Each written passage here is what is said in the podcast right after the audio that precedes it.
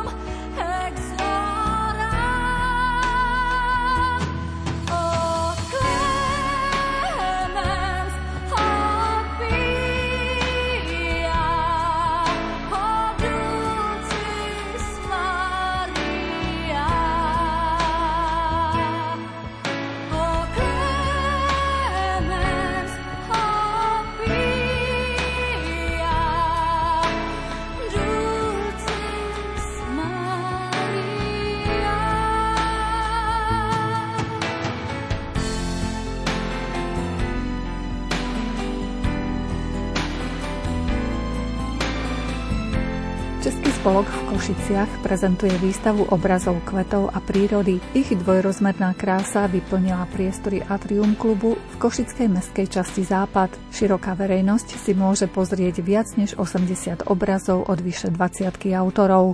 Na podujati sa zúčastnil, baju aj celú odmoderoval starosta meskej časti Marcel Vrchota. Je to výstava s názvom Krásy našej prírody, ktorú spoluorganizuje Mestská časť Košice Západ, ktorá zapožičala priestory na uvedenie tejto vernisáže spolu s Českým spolkom v Košiciach a s občianským združením K-Art. Ešte v časoch pred pandémiou Atrium bolo takým kultúrnym strediskom, kde sa stretávali teda obyvateľia vašej mestskej časti, ale tiež Košičania, návštevníci Košic. Budete v tomto smere pokračovať, ak teda nám dovolia tie rôzne opatrenia? Určite áno. Atrium Klub je súčasťou mestskej časti, je to budova mestskej časti, v ktorej mestská časť a oddelenie kultúry, športu a zaujímavých činností pravidelne usporadúva či už rôzne pohybové, ale aj kultúrne podujatia.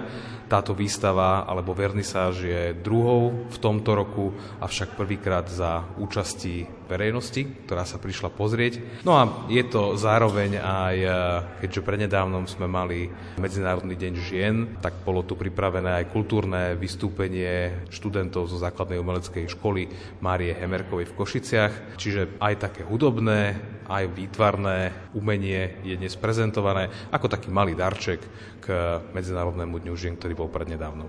Môžeme prezradiť, aké podujatia sa v týchto priestoroch uskutočnia v najbližších dňoch, týždňoch, možno do konca roka?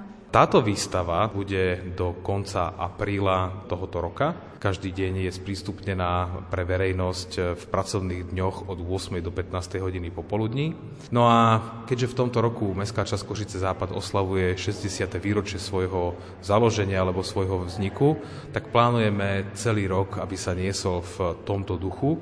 Plánujeme bohaté kultúrne podujatia, najmä Dni mestskej časti, ktoré budú začiatkom mesiaca máj. To bude prebiehať takmer v období dvoch týždňov. Predtým ešte tradičné podujatia, ako napríklad veľká, obrovská veľkonočná kraslica pred e, obchodným centrom. Taktiež koncom apríla budeme stavať máj, ktorý sa, myslím, že po minuloročnom nultom ročníku celkom osvedčila. Ľudia si to veľmi pochvaľovali. No a potom v lete tradičný festival Beach Plaza Terasa, ktorý bude skôr zameraný na ten šport. No ale budú tam samozrejme aj v priebehu toho celého programu aj hudobné vystúpenia, divadelné vystúpenia. Takže ten program v mestskej časti je naozaj bohatý. Máme toho naozaj čo obyvateľom mestskej časti ponúknuť, pretože ja verím tomu, že nie len opravené chodníky a dokonalo pokosená tráva je dôležitá, ale dôležité sú aj kultúrne podujatia, aby povzniesli trošku aj, aj ducha. My sme sa snažili o vlastne nejaké kultúrne vyžitie obyvateľov našej mestskej časti aj počas pandémie, kedy sme organizovali podujatia, koncerty pod balkónmi, kedy sme vlastne priniesli viacero zvučných mien slovenských umelcov, najmä Košičanov, za všetko no, hovoria mená Lukáš Adamec, Marian Čekovský a ďalší. Skutočne snažíme sa, aby mestská časť žila aj kultúrou, aby sme podporili obyvateľov aj v zložitých časoch, kedy sme si naozaj hovorili, že po tých pandemických dvoch rokoch, ktoré boli pre nás naozaj veľmi náročné, či už pre obyvateľov alebo pre samozprávu, už sme si hovorili, že keď už odchádzajú takéto opatrenia, takže už to bude jednoduchšie, no bohužiaľ zažívame ďalej veľmi zložité časy, prichádzajú k nám utečenci zo susednej krajiny, snaží sa aj mestská časť pomáhať, či už rôznymi zbierkami alebo pomocou v rámci úradu, aby sme ich usmernili, kam sa majú obrátiť, prípadne pomôcť s vybavením prechodného pobytu a podobne. Takže kultúra je dôležitá, pomáhame ďalej, ako vieme, no a popri tom sa snažíme tie bežné veci, a na čo sme boli zvyknutí pred pandémiou robiť. To znamená rôzne rozvojové projekty, tento rok už vlastne bude štvrtý ročník participatívneho rozpočtu, takže eh, kde obyvateľia budú môcť navrhovať projekty, ktoré by skvalitnili život okolí ich bydliska. Mnoho z týchto projektov z predchádzajúcich ročníkov sa nám podarilo zrealizovať. No a my sa tešíme na to, že prídu ďalšie skvelé nápady. Ruka s kvetom, ruka s sladne medom, mal si prísť už skôr s ňou. Píšeš ňou pohľadnice prázdninové, bez kvetu mi aj tak len málo povie. Ruka s kvetom, to je tá najkrajšia z Kým si v lete trhal rímy básni, svete žila nádej pár dní. Že mi ho raz kto si z láskou podá, že záhradníka stihne krásna škoda. Báseň v plete, to je tá najkrajšia zód. Mak je červený, daj mi ten kvietok, nech viem, že ma máš rád. Upletiem stužku a vienok, žlté radšej nevráť. Modrú s nádejou do chlopka splietam, zlatý je zlatý dáš. Všetky rastú však len tu a nie tam, len kým ich necháš rád. Medzi kvetmi sa ako ryba vo vode cíti pán Jiří Gregorek z Českého spolku v Košiciach. Celý svoj profesionálny život sa totiž venoval kvetinám ako florista.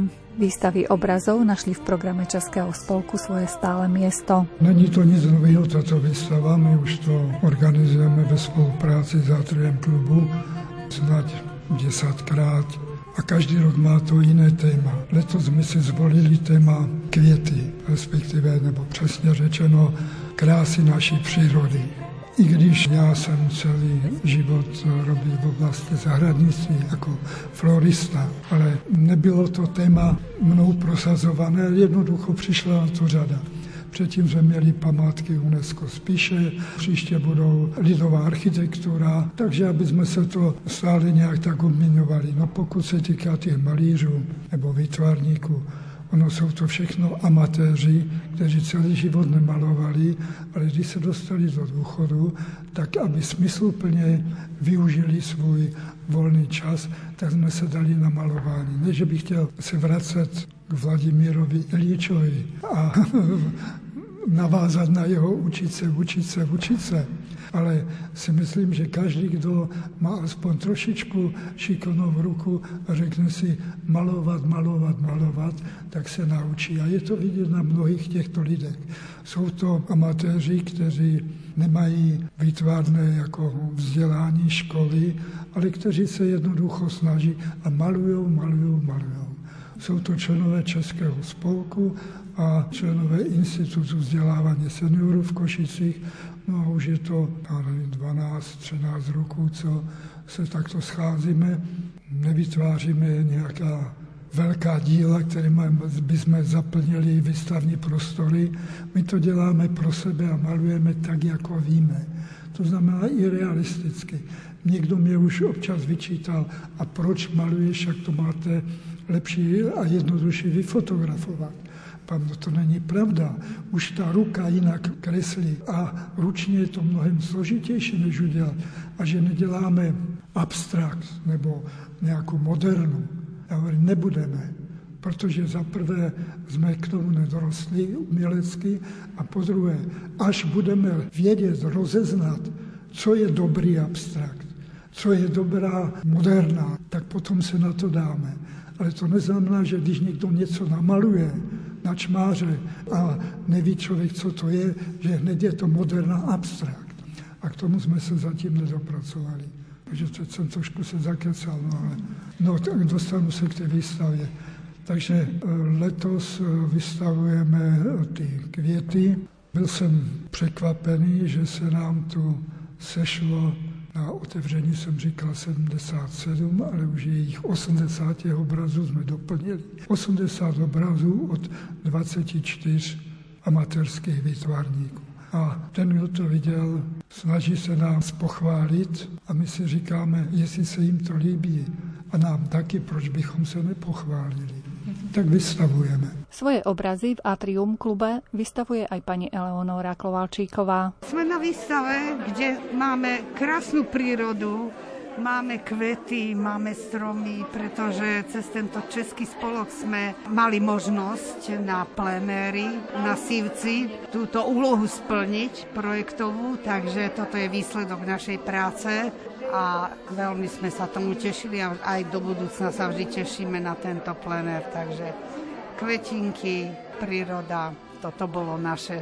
tento rok. Na budúci rok máme folklór a ľudovú architektúru, tak to je ďalšia výzva. Čo konkrétne vy ste maľovali? Ja som robila lúku, takú kombinovanú techniku, zvyknem si také sušené trávy alebo listia kombinovať, takže mám také maky a potom mám tam lienku, čiže aj sa to volá, že lienka na lúke. A potom ešte margarety a divé maky, takže také lúčne kvety. Kedy by ste sa vlastne dostali k maľovaniu? Ja si vás pamätám, že celý život ste pôsobili v kultúre. tak áno, pôsobila som v kultúre. Ja som pôvodne končila strednú školu grafiku, ale my sme sa k maľovaniu nikdy nedostali. Takže teraz v seniorskom veku, keď je voľný čas, tak ho takto trávim, že chodím do senior klubu a aj doma, aj tam si malujem. Momentálne mi beží výstava Košice do Pšinského knižnici v Rožňave. Pani riaditeľka tam oslovila pána Kočíka, ktorý má Košice na fotografiách a ja mám Košice v malbe. Takže takú radosť som si urobila. Takže súčasne môžeme pozvať našich poslucháčov. Áno, končí výstava 31. marca, takže ešte si môžu pozrieť výstavu. Svoje obrazy kvetov prezentujú aj členovia Inštitútu vzdelávania seniorov. Pani Eva Lorencová tam vedie hodiny výtvarnej tvorby. Na malovanie je treba dosť veľký priestor, takže naraz je nás tam tak asi 8. Viac už sa nezmestí a ja ich stále vyzývam, aby robili väčšie a väčšie obrazy. Takže keď sa rozložia, tak to, to znamená celý stôl. A sú ľudia, ktorí treba celý život nemaľovali, nekreslili a pridajú ano, sa? Samozrejme, samozrejme. Upozorním vás na pani Editu Žemberovú, ona maluje dva roky a ja som tiež v podstate začala malovať ako dôchodca, lebo som síce stále malovala vytvarnú školu, obidva cykly mám za sebou, no ale potom už som nemala na to čas, ale vždy som robila nástenky a kroniky a tak ďalej a keď som prišla do dôchodku, tak vtedy som sa tomu mohla začať venovať v podstate na profesionálnej úrovni. Ale je tu viacej takých ľudí, čo prišli len tak do Inštitútu vzdelávania seniorov a sú úspešní úspešní, majú veľmi dobré obrazy, ale na tú Editu Žemberovú, na to sa schválne pozrite, ako maluje, lebo to je mimoriadný talent. Ale to je také povzbudzujúce, ja si myslím, aj pre ďalších ľudí, ktorí sú už v dôchodku a chcú aktívne využiť každý jeden deň. Áno, áno, rozhodne a veľmi dôležité je už to samotné, že sa stretávame. My tam máme takú veľmi dobrú atmosféru, prajinu a každý niečo donesie a napečie a máme sa radi. Ty, kdo bloudíš sám a sám, tlažbou měst a jejich špínou, smutkem dní a nudou línou, já tě znám. Ty, kdo ztratil zpřízeň dám,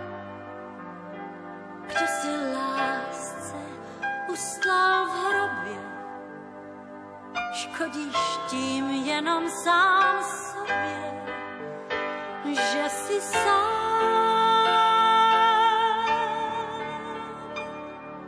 Podívej, kvete růže, podívej, kvete růže, podívej, kvete růže.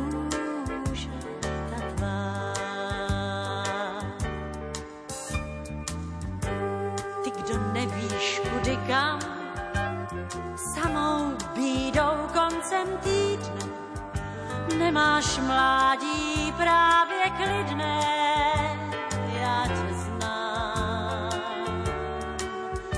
Kdo se topíš jako práv v naší rozbouřené době, v téhle chvíli právě tobě zaspívá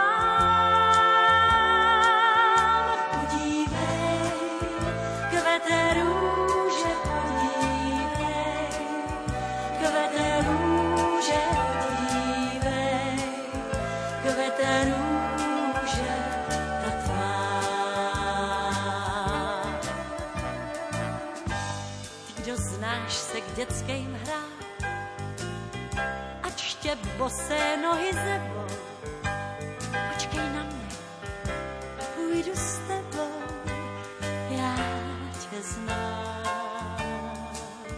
Slunce zamklo zlatý chrám, noc ta dáma v černé robě volá hvězdu a jdou obě přímo k nám.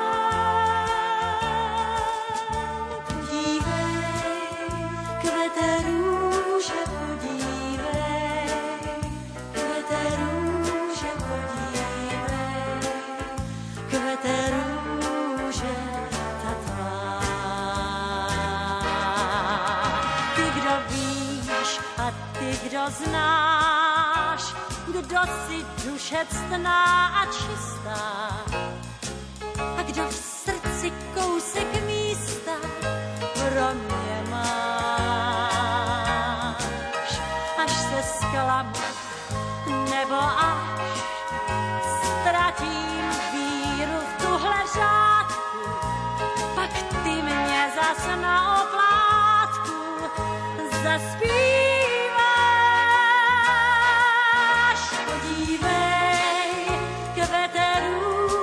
Od nového roka má nárok na senzor, ktorý sníma hladinu cukru v krvi aj ďalšia skupina ľudí, ktorí majú cukrovku. Pacientom, ktorí splňajú požadované podmienky, používanie senzora platí zdravotná poisťovňa.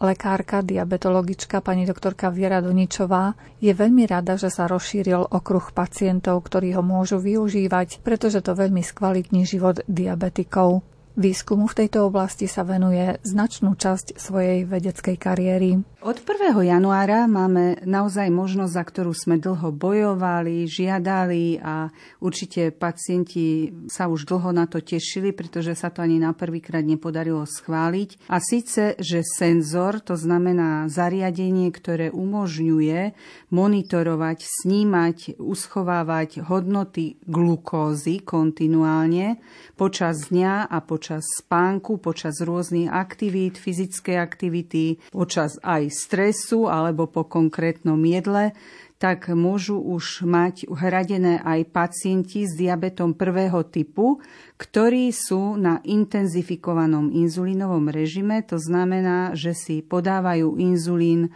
inzulínovým perom, málo kedy už v dnešnej dobe striekačkou. Doteraz bolo možné tieto senzory mať uhradené cestou poisťovne len pre pacientov, ktorí sú liečení inzulínovou pumpou, a to buď v gravidite počas celej doby gravidity, alebo u pacientov liečených inzulínovou pumpou, ktorí majú syndrom neuvedomovania si hypoglykémie alebo závažné kardiovaskulárne riziko. A dokázané je v rôznych štúdiách, bola to veľmi zaujímavá štúdia komisár v Českej republike, na základe ktorej aj dokonca FDA, teda americká spoločnosť pre schváľovanie liečby a zdravotníckých pomôcok, schválila tieto senzorové technológie aj pre pacientov bez inzulínovej pumpy, pretože ide prakticky o formu liečby. Je to tak dôležité a na základe využívania tých senzorov dosiahnete u pacienta, ktorý je liečený inzulínom kvalitatívne úplne nové prevratné výsledky, s čím sa jednak samozrejme šetria ekonomické prostriedky, ale zlepšuje sa výrazne prognóza pacienta. Napríklad v jednej takej zaujímavej štúdii u pacientov, ktorí boli dokonca len na jedenkrát denne inzulínovej dávke s diabetom druhého typu, do pol roka bola počet hospitalizácií o 49% znížený u týchto pacientov, ktorí boli diabetici z príčin diabetickej, diabetickej príčiny a dokonca o 30% zhruba akákoľvek príčina hospitalizácie bola znížený výskyt týchto hospitalizácií. To znamená, kde si sa to premieta v tej skorej fáze, už do pol roka, a potom ide o výrazné zníženie glykemických parametrov, ako glikovaného hemoglobíny, ktorý odráža formálne povedané priemer glykemie za posledné 3 mesiace a tým pádom dochádza k takému zvláštnemu javu. Bola taká paradigma, že čím lepšia glykémia a čím nižšia, tým viac hypoglykémii, pretože ste boli bližšie tým nižším hodnotám a za nejakých životných udalostí, opozdené jedlo, znížený príjem sacharidov, fyzický pohyb, tak tá glykémia ľahšie sklzla do tých hladín hypoglykemie. A teraz s tými novými technológiami vy dokážete znížiť glykémie, tie vysoké, ktoré tam nechceme mať, zároveň znížiť hypoglykémie a ich výskyt a ich riziko a znížiť aj výkyvy glykémie, tzv. variabilitu. To znamená, ako keby to bol taký naozaj prevratný nástroj, ktorý nám mení liečbu diabetu a mení dokonca aj ciele liečby diabetu. A tak v roku 2019 aj minulý rok vznikli nové odporúčania odborných spoločností na to, aké sú ciele liečby cukrovky. Aké sú ciele? No my už nemáme iba samotný glikovaný hemoglobín a výskyt hypoglykémie, ale máme jeden taký nový zlatý štandard. Ten je z angličtiny TIR, to znamená, že to je time in range a to predstavuje, že aké percento času pacient strávi z daného obdobia v tej cieľovej hladine glykémie, čo predstavuje hodnotu medzi hypoglykémiou 3,9 mmol na liter a hyperglykémiou 10 mmol.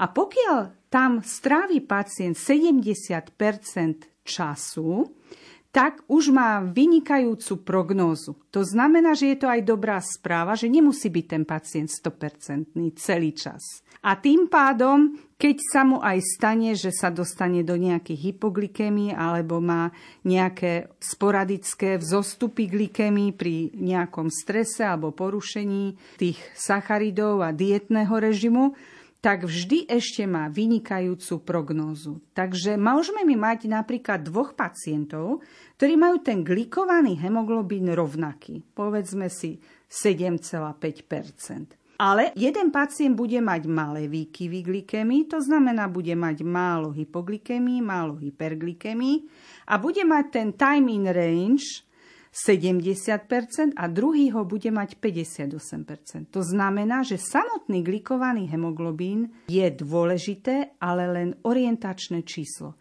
Pokiaľ my nemáme ten timing range, my nevidíme za hradby toho glikovaného hemoglobínu a teda nám sa môže javiť ten pacient so svojimi výsledkami, že je dobrý a on vôbec dobrý nie. Anieli modro včas rozprestreli krídla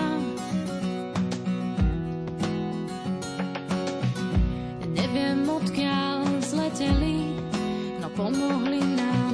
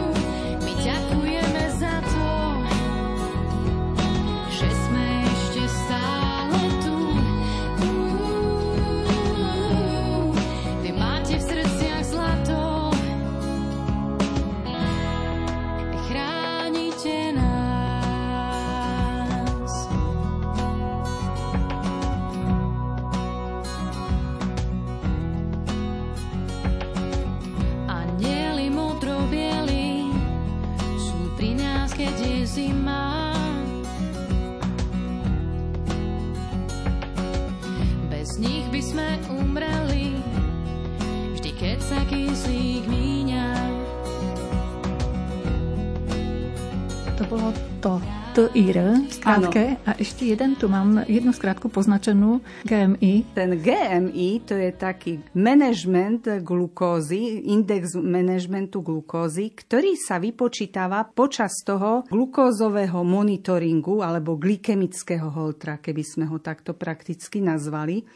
Pretože z tých hodnot dokáže software vypočítať ten priemerné hodnoty glykémie, teda je to ako keby obdoba glikovaného hemoglobínu, ale keďže glikovaný hemoglobín sa meria laboratórne, tak na priemer tých glykemí, ktoré dosiahne, dostaneme z hodnot e, glukózového senzora, sa používa tento indikátor. To znamená, my napríklad aj po 7-dňovom meraní môžeme vidieť, že keď pacient si udrží krivky glykémie e, v týchto rozmedziach do najbližšieho obdobia, treba aj o 3 mesiace, tak jeho glikovaný hemoglobín asi akú hodnotu môžeme u neho očakávať. Takže nás to informuje za veľmi krátky čas. Nie tak ako glikovaný hemoglobín, ktorý dáme vyšetriť po troch mesiacoch, aj keď sa dá vyšetriť skôr, ale poisťovňa to skôr neuhrádza. Ten software je súčasťou toho senzora? Áno, ten software je v podstate matematická kalkulácia rôznych parametrov, glykemických kriviek, ich prekrývania, vypočítavania rôznych parametrov, pretože tam je už schválených 10 parametrov tým medzinárodným odporúčaním, ktoré je dobré a ktoré je potrebné vyhodnocovať pri týchto senzorových technológiách. Takže keď my stiahneme tie údaje, z toho senzora, prípadne máme nejakú aplikáciu, ktorá nám umožňuje so súhlasom pacienta vidieť jeho údaje, aj na našom mobilnom telefóne alebo v špeciálnom softverovom systéme, tak my v podstate sme schopní tieto dáta vidieť a následne aj z týchto dát vyhodnotené tie parametre, ktoré daný software umožňuje vyhodnocovať. Samozrejme, vždy je tu ten ľudský faktor, pretože vy musíte poznať pacienta, musíte vedieť, za akých okolností, dajme tomu, má hypoglykémie, musíte si vyhodnotiť, v akej súvislosti tie hypoglykémie alebo hyperglykémie vznikajú, pretože samozrejme ten software toho pacienta liečiť nemôže, nedokáže. Čiže teoreticky, ak by súhlasil pacient, vy v ktoromkoľvek momente dokážete zistiť hodnotu cukru v jeho krvi. s niektorými aplikáciami a pri niektorých typoch tých technológií áno, lebo je ich dostupných viac druhov. My sme rozprávali o tom, že naozaj to, čo teraz ponúkame pacientom, ktorí majú cukrovku, že to je priam revolúcia v liečbe týchto pacientov. Koľkých asi sa to dotkne, tých pacientov, percentuálne tak odhadom? Koľko pacientov to využije, to my nevieme. Predpokladáme, že budú to predovšetkým mladší pacienti, pretože u detí a pacientov do veku 19 rokov, kde je učená tá hranica, tak tie senzory boli dostupné už v predchádzajúcom období úhradov cez poisťovne na dobu 90% času merania tí pacienti zrejme teda, keď už sú na tú technológiu zvyknutí, tak budú v nej pokračovať, aj keď sa presunú do starostlivosti pre dospelých ako diabetológa, nie pediatrického endokrinológa. Určite sú to pacienti, ktorí si aj doteraz senzory kupovali, pretože oni ich vedeli a ich využívali. Je to množstvo pacientov, ktorí si tie senzory nekupovali, pretože si to nemohli finančne vôbec dovoliť. Sú často aj pacienti vo vyššom veku. Vek nie je samotným rozhodujúcim faktorom, ktorý senzory používajú a chcú používať. Ja keď si spomeniem, prvá pacientka, ktorú som nastavila na inzulínovú pumpu v mojej ambulancii, bola už pred 19 rokmi a ona už bola v dôchodku, mala nejaký ten svoj vek a mala veľmi rýchlo rozvíjajúce sa očné komplikácie a jej tá pumpa výrazne pomohla a je to taká, by som povedala, skoro na každej kontrole ukážková pacientka. Naučila sa s tým perfektne pracovať a myslím si, že jej to veľmi pomohlo v tej prognóze a v celkovej kvalite života s diabetom. S tím, jak se tma tiše plíží, máš strach se ptát, zda kdo má tě rád co bude dál. Mít sílu říct, co tě tíží, máš zase snad sama sobě lhát. Tak co bude dál? To se tak stává, z nás padne splín do míst, kde leží stín. Jen vzpomínka trýznivá zná starej hřích. Místy zavál ho sníh, ale co bude dál?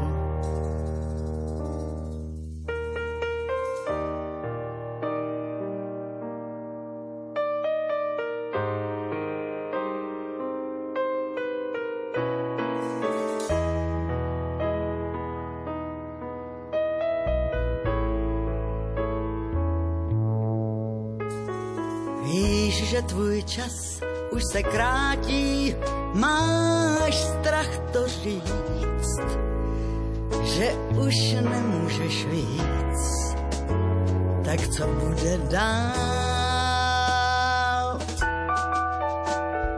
Mít šanci vše ještě vrátit, mít to znovu svou. A duši nevinou dalo žít by se dál. To se tak stává,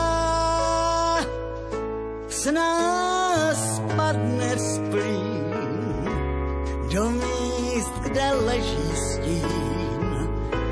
Jen vzpomínka trýznivá pozná starý hřích. Místy zaval ho sníh, ale co bude dál? Jan Kahan, ktorý v súčasnosti pracuje ako sociálny pracovník v dome svätého Lazára v Košiciach, sa počas vysokoškolského štúdia venoval výskumu života závislých ľudí. Ako budeme počuť v nasledujúcom rozhovore, narkomani a alkoholici často trpia samotou a sociálnou izoláciou. Ja sa dlhodobo v rámci aj štúdia, v rámci výskumov som sa venoval ľuďom e, závislých od rôznych drog, od alkoholu, čiže tie látkové závislosti. Okrojovo som sa venoval aj nelátkovým závislostiam, lebo tie styčné plochy sú obdobné, tam ten mechanizmus je rovnaký, len tá somatika tam je iná. No ale tak venoval som sa hlavne tým závislým ľuďom, čo tiež prichádzajú z rôznych vrstiev a netýka sa to vôbec výlučne len sociálne slabších rodín. No a venoval som sa tým závislostiam v kontexte sociálnej sociálnej osamelosti, emocionálnej osamelosti. Z toho vystávajú ďalšie pojmy ako samota, sociálna izolácia, lebo takému lajkovi sa to môže zdať, že to sú veľmi podobné pojmy, ale majú svoju odlišnosť a v rámci pomoci tomu človeku je dobre sa v tom orientovať a definovať si, ako človek prežíva tú vnútornú osamelosť, či sa to týka emocionálnej oblasti alebo sociálnej oblasti, či sa to týka jeho vnútorného prežívania. Takže tam vychádzali veľmi zaujímavé výsledky, čo sa týka toho. Keby ste niečo prezradili z tých výsledkov výskumu?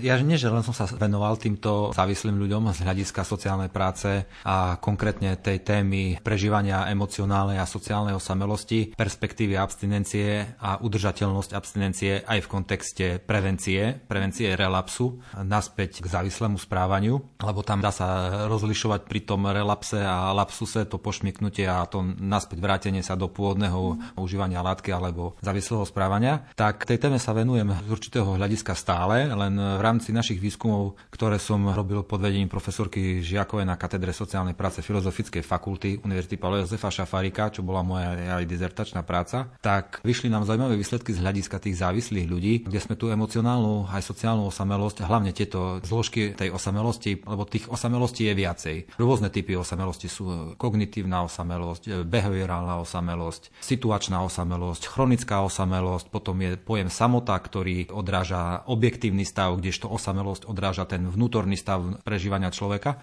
Čiže tých pojmov je tam viacej a môžu sa akože prelínať navzájom jeden do druhého prechádzať. Ale čo bolo také ani neveľmi prekvapujúce, skôr potvrdzujúce, bolo to, že všetci závislí ľudia, napriek tomu, že oni tvrdili, že nie sú osamelí, tak prežívali hlboké až často krajné pocity emocionálnej osamelosti.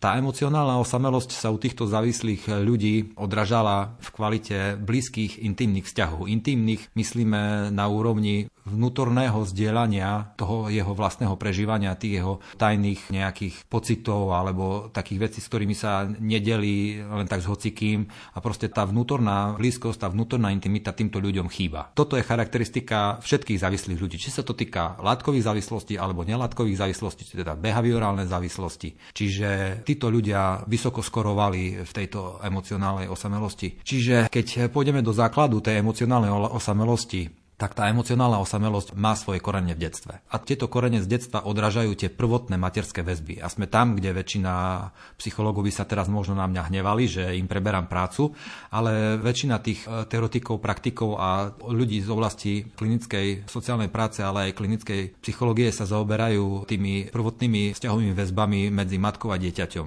Čiže aj tá emocionálna osamelosť odráža tieto prvotné väzby, prvotné vzťahy, ale nie len tie úplne prvotné, ale aj ďalšie tie tie detské väzby a detské vzťahy, ktoré vznikajú, tie priateľstva tie na pieskovisku a tieto väzby. Čiže je tam veľký predpoklad, že títo závislí ľudia majú tie deficity v oblasti blízkych intimných vzťahov, kedy tie ich blízke kontakty neboli naplnené. Čiže potom už aký je ten mechanizmus ďalej, že oni dojdú k tej závislosti alebo sa snažia prostredníctvom nejakého konzumného života alebo to je aj súčasný trend tej súčasnej spoločnosti, že všetko sa konzumuje, vzťahy sa konzumujú, dovolenky sa konzumujú, peniaze sa konzumujú, moc sa konzumuje, čiže ten konzumný svet ako keby prerastol aj do tej sféry, že oni potrebujú nejak nasítiť ten vnútorný deficit tej emocionálnej nenaplnenosti, sa snažia naplniť niečím iným. A čo môže byť akože bližšie v našej spoločnosti ako alkohol alebo iné drogy. Čiže ide o keby takú určitú sebaliečbu, kedy tí ľudia, ktorí emocionálne strádajú, sa snažia snažia prostredníctvom alkoholu alebo iných drog liečiť tú svoju emocionálnu osamelosť, ktorú potom oni tvrdia, že oni majú množstvo kontaktov, čo je aj pravda, lebo majú akože množstvo priateľov e, z tej takej tzv. mokrej štvrte, ale tieto kontakty im nesítia tú ich potrebu blízkeho intimného vzťahu. A tento aspekt sme porovnávali s abstinujúcimi závislými, ktorí už sú dlhšiu dobu v abstinencii. A vyšli nám veľmi zaujímavé výsledky, lebo títo abstinenti, ktorí sa aktívne doliečujú, lebo sme ich skúmali, respektíve neskúmali sme ich, len sme ich dotazovali na určité otázky, tak tam nám vyšli zaujímavé zistenia v tom, že títo abstinujúci ľudia, ktorí sa aktívne doliečujú, chodia na psychoterapeutické skupiny, na svojpomocné skupiny, stretávajú sa či v rámci tých svojpomocných skupín alebo v rámci tých terapeutických detských skupín, tak títo ľudia majú významne sítenú túto emocionálnu zložku už nie osamelosti, ale tento emocionálny aspekt a zložky osamelosti je u nich veľmi sítený. Čiže už oni nepociťujú takú akože emocionálnu osamelosť, ale sociálnu osamelosť už tiež nie na takej úrovni ako u tých závislých, lebo tí závislí aj v tej sociálnej oblasti dosahovali veľmi nízke skore. Sice tam tá iná zložka tej sociálnej začlenosti nejaká bola, keď akože chodili do práce, mali nejaké tie sociálne sociálne kontakty, tak akože bola tam nejaká, ale tí abstinenti dosiahovali, by som povedal, že ukážkové skóre, čo sa týka emocionálnych a sociálnych väzieb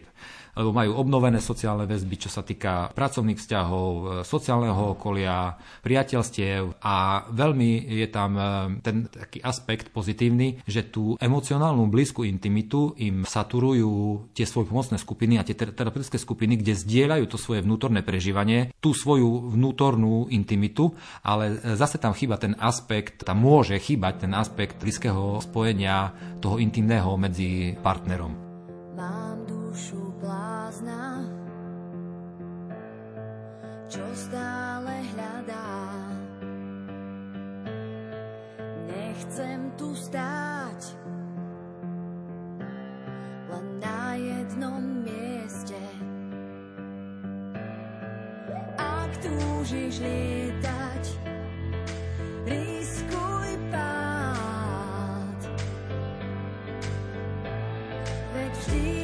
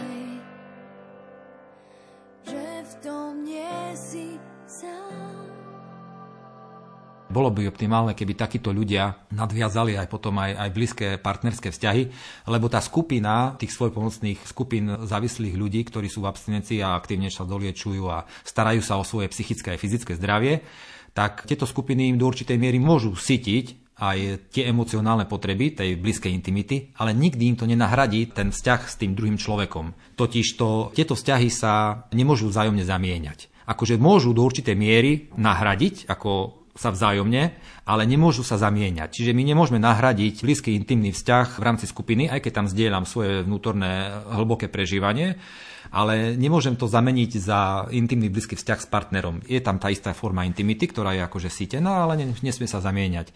Čiže potom nám ešte vyšli také výsledky, že ľudia, ktorí z tých abstinentov boli vybraní tí, ktorí sa e, pošmykli alebo sa napili a potom sa vrátili naspäť do liečby. Je to ako súčasť liečby, to pošmyknutie také, že sa napije a potom sa zastaví, že nepije ďalej v ťahu, tak je to súčasť tej liečby. Nebere sa to ako niečo zlé. Človek sa potrebuje poučiť na tom pošmyknutí, že sa napil a potom sa vráti naspäť do liečby, potom vyťaží z toho tú takú akcnosť, že prečo som to urobil, čo bolo zlé. Čiže sa, ako keby sa poučil, ide potom ďalej v abstinencii, ale zistili sme napríklad, že u týchto ľudí, ktorí porušili tú abstinenciu v procese toho doliečovania, tak tí vykazovali štatisticky významnejšie, vyššie skóre emocionálnej osamelosti. Čiže je tam zrejme to, že bol tam štatistický vzťah medzi tým porušením abstinencie a tou emocionálnou osamelosťou. Čiže toto sa nám potvrdilo a tieto štatistické významné rozdiely sa nám potvrdili naprieč tými skupinami. Čiže e, my sme tam e, porovnávali aj vysokoškolských študentov, oni tiež môžu mať určité, ale zase z iných aspektov e, nejaké dôsledky prežívania nejaké emocionálnej osamelosti, sociálnej osamelosti, ale v našom výskume boli použití ako kontrolná skupina. Ale my sme sa hlavne primárne orientovali na tých, ktorí sú závislí, ktorí sú aktívni užívateľia, ktorí sú v aktívnej liečbe, respektíve už sú v zariadení, alebo ktorí abstinujú. Takže my sme sa hlavne hlavne primárne orientovali na tú perspektívu abstinencie, udržateľnosť a prevenciu relapsu.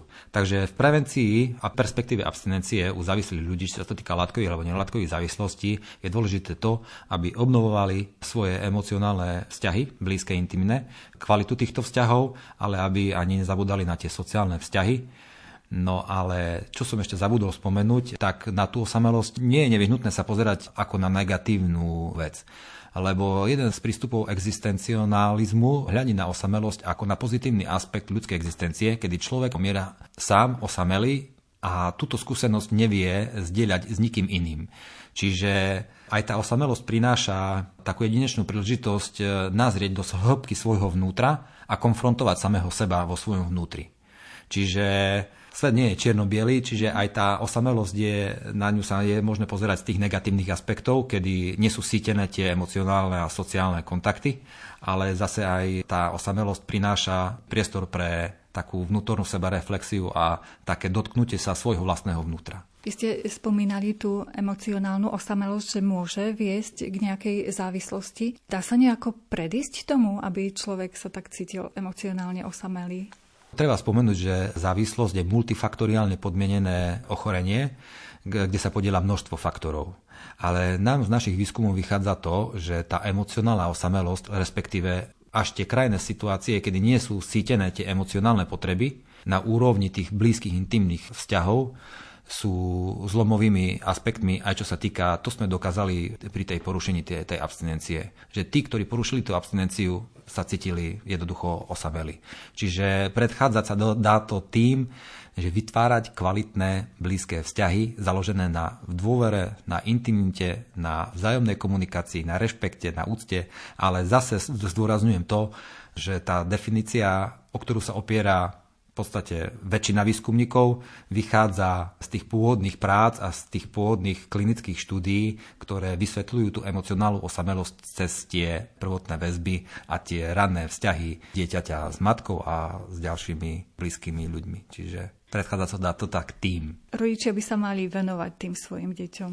Aspoň tak som to pochopila, hlavne v tom ranom detstve. Áno, určite, lebo tieto vzťahy sa už neskôr e, veľmi ťažko, ak vôbec sa dajú nahradiť. Čiže tu tie ženy, ktoré sú v dome svätého Lazara, keď som sa ich pýtal, že či ste pohľadili niekedy 10-ročného chlapca, on už spí sám, Veď v poriadku, že spí sám, ale akože bol to taký, ale to vidno, že tie matky samé boli vychovávané v nejakých dysfunkčných prostrediach, sociálnych znevýhodnených a samé nevedia odozdávať túto lásku týmto deťom. Čiže budem sa odvolávať na tých pôvodných autorov, ktorí tvrdia, že fakt, keď sa zameškajú tieto pocity prežívania tejto lásky, je už potom ťažké ich niekedy dohnať. Ako dá sa to, len je to náročné.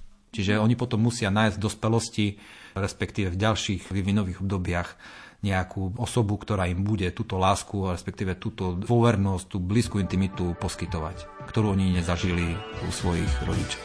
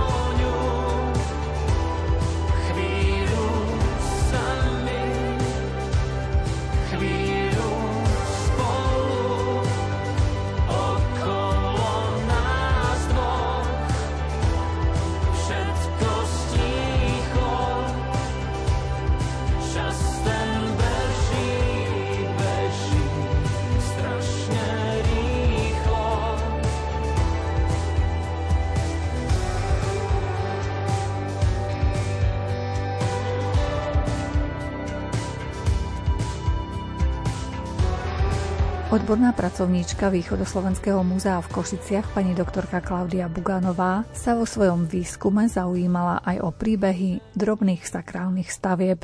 Ak by sme sa tak po Slovensku porozhliadali a začali si všímať, kde sú aké drobné sakrálne stavby, tak určite, keď by sme navštívili región Orava, tak tam každej obci, nielen teda v centre obce, ale aj na pokraji obci, aj pri cestách sú roztrúsené krásne kamenné stavby, či už sú to kríže, sochy alebo božie múky alebo aj drobné kaplnky, tak tam je naozaj toho kameňa a polychromovaného ešte nekonečné množstvo. Ja sama, keď idem na Oravu, tak ešte stále by som sa možno chcela zapojiť do nejakého výskumného týmu, aj keď mi to samozrejme už tá vzdialenosť neumožňuje. No ale je to vďaka tomu, že na Orave fungovala už od roku 1820 veľmi známa kamenárska dielňa v Oravskom Bielom potoku, dielňa Belopotockých. A oni vlastne zásobovali takmer 120 či 140 rokov celú Oravu, Hornú Oravu, týmito nádhernými kamennými stĺpmi, alebo teda výrobkami z kameňa.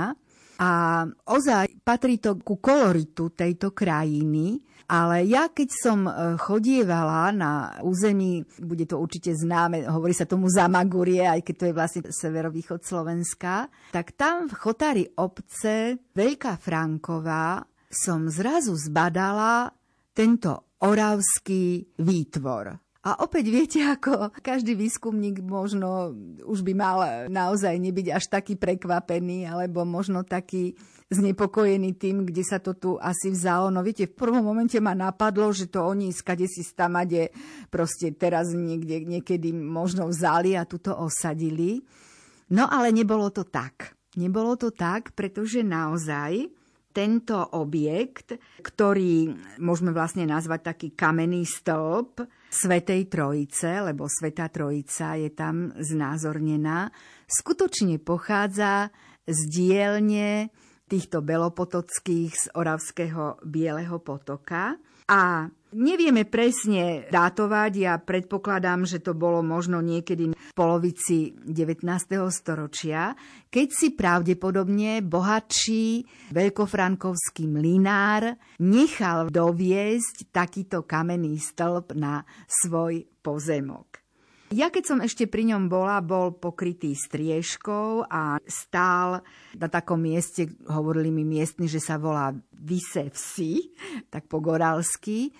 A potom, keď som bola o niekoľko rokov neskôr, tak som opäť žasla nad tým, ako je krásne opravený. A keď som pátrala, kto ho opravil, tak som sa dozvedela, že súsošie reštauroval v roku 2018 reštaurátor Viktor Kutný ako svoju diplomovú prácu. Končil na katedre reštaurovania na Vysokej škole výtvarných umení v Bratislave a táto jeho diplomová práca, vlastne tento zreštaurovaný kamenný stĺb je, je naozaj nádherný a veľmi pekne sa mu to podarilo. Dve drievka pribité pevne do seba. Relácia sa priblížila k záveru. V repríze si ju môžete vypočuť ešte raz v sobotu o 14. hodine. Pod jej prípravou sú podpísaní zvukový majster Jaroslav Fabián, hudobný redaktor Jakub Akurátny a redaktorka Mária Čigášová. Ďakujeme vám za pozornosť a želáme vám pekný deň. Dve drievka posolstvo trvalé nesú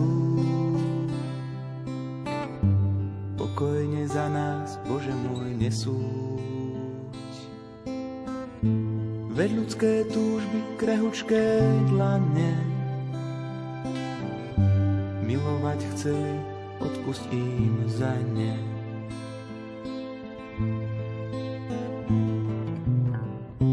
Tak slabý, tak slabý hľadáme Teba, Vďaku ti vzdávame za večný chleba. Len s láskou, milosťou môžeme letieť. Cítiť svetlo v tme, k tebe sa utiesť. Tak slabý, tak slabý hľadáme teba. Vďaku ti vzdávame za večný chleba láskou, milosťou môžeme letieť. Svetlo v tme, k tebe sa utiecť.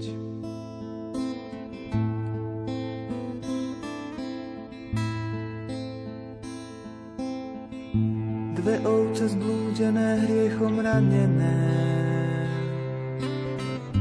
kabáty čierne, v snehu zvlnené.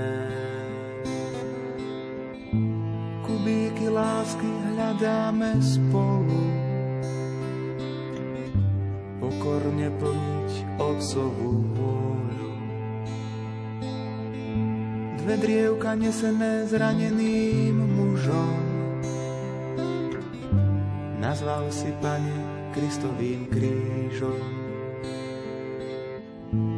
Nech teba vidia baránky malé, nech v Tvojej láske ľúbia sa stále.